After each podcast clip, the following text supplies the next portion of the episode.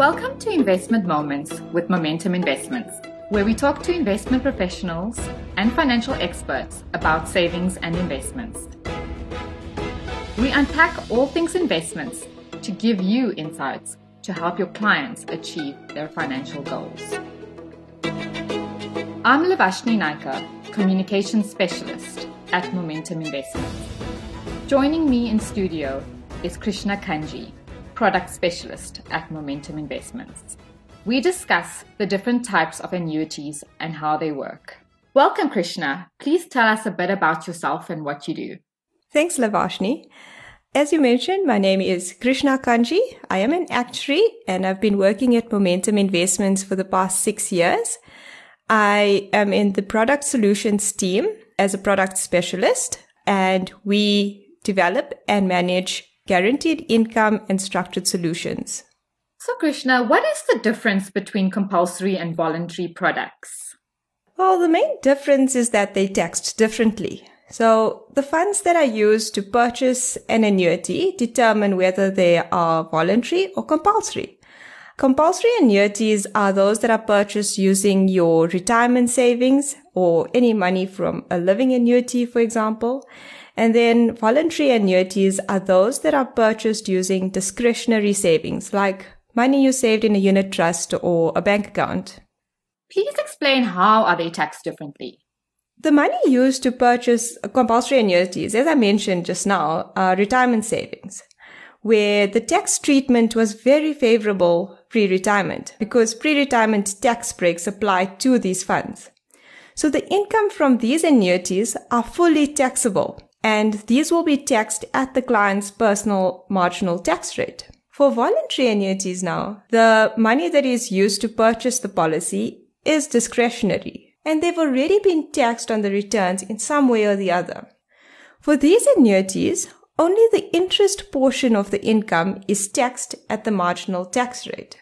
But I think it's also important to remember for these that there are some niche cases where this doesn't apply. So, for example, when someone else buys an annuity on your behalf, then the full income becomes taxable.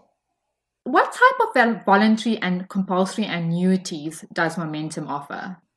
So Momentum actually offers quite a wide range of voluntary and compulsory income products. In terms of life annuities, so that's your single and joint life annuities, we offer both voluntary and compulsory. Then we have the capital protectors, which is the life annuity that is packaged with a life policy. And here again, we offer both voluntary and compulsory annuities to clients. In terms of the term linked annuities, so these are the term certain annuities and temporary annuities, these are only voluntary. And how is income calculated for annuities? Sure, this is quite a question. I must say that I love this sort of stuff. It considers many, many factors, and each factor gives some reason why an income is at that particular level. So I'm going to speak through five main points. Uh, the first is the purchase amount. So obviously the higher the annuity purchase amount, the higher the income you would receive, all else being the same. The second factor is how long we expect to make payment to clients. Now, this would be dependent on how long we expect clients to live right? We're not magicians, nor are we gods, but we do base all these things on the information that we have. So what we do is we look at the client's age and gender and through our data, we determine how long we expect clients to live. And that's how we determine how long we would expect to make income payments to clients. The longer we expect a client to live, the longer we'd be paying an income to a client. So that means for everything else being the same, the income level for someone who is expected to live longer will be lower.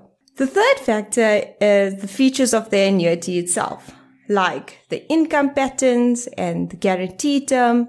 Essentially, if you have an increasing annuity, that provides you with an increased income every single year, the starting income would be lower compared to if you had the same income every single year. Then there's commission and fees. So the commission on life annuities and annuities in general are negotiable with your advisor. The lower the commission on the, on the annuity, the higher the starting income. The last factor, and I think is one of the most important factors to determine a client's income on a life annuity is the interest and inflation rate assumptions.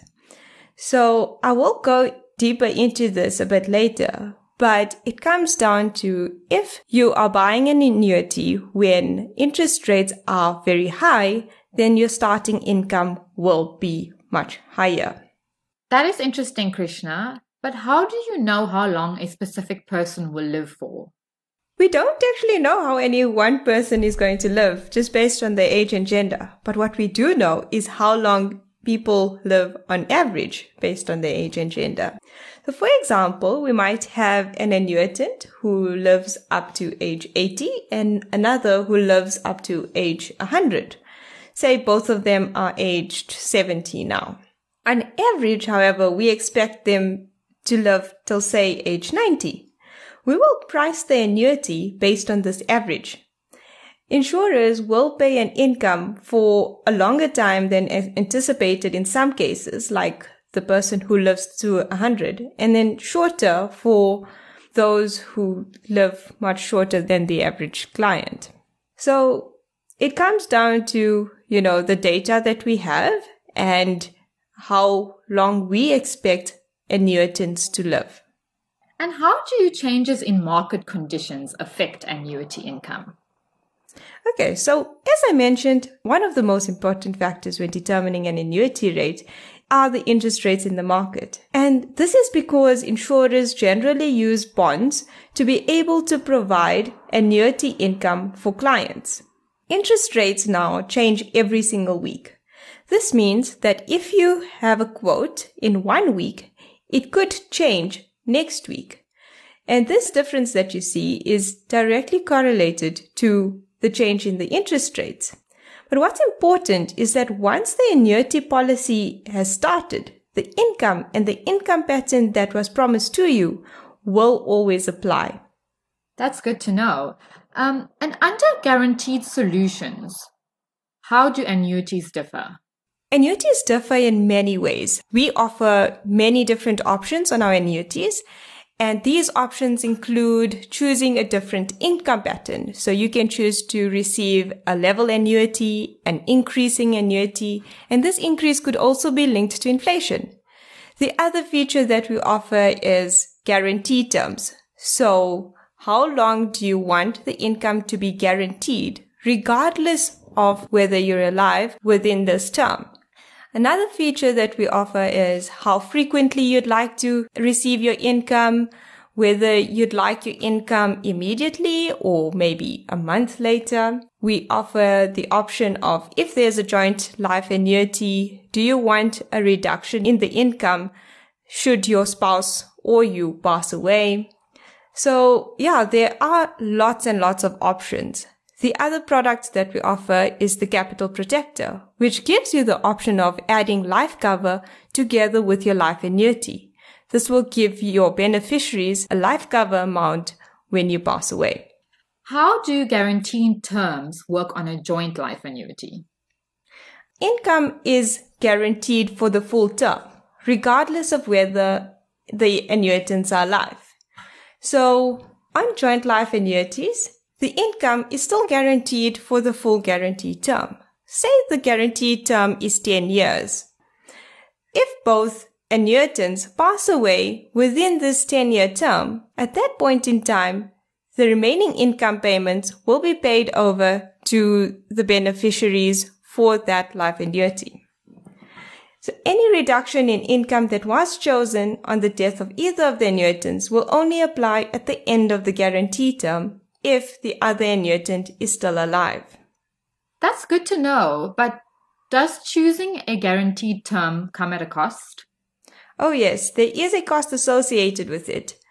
This cost does depend though on the length of the guaranteed term and how long the annuitant is expected to live.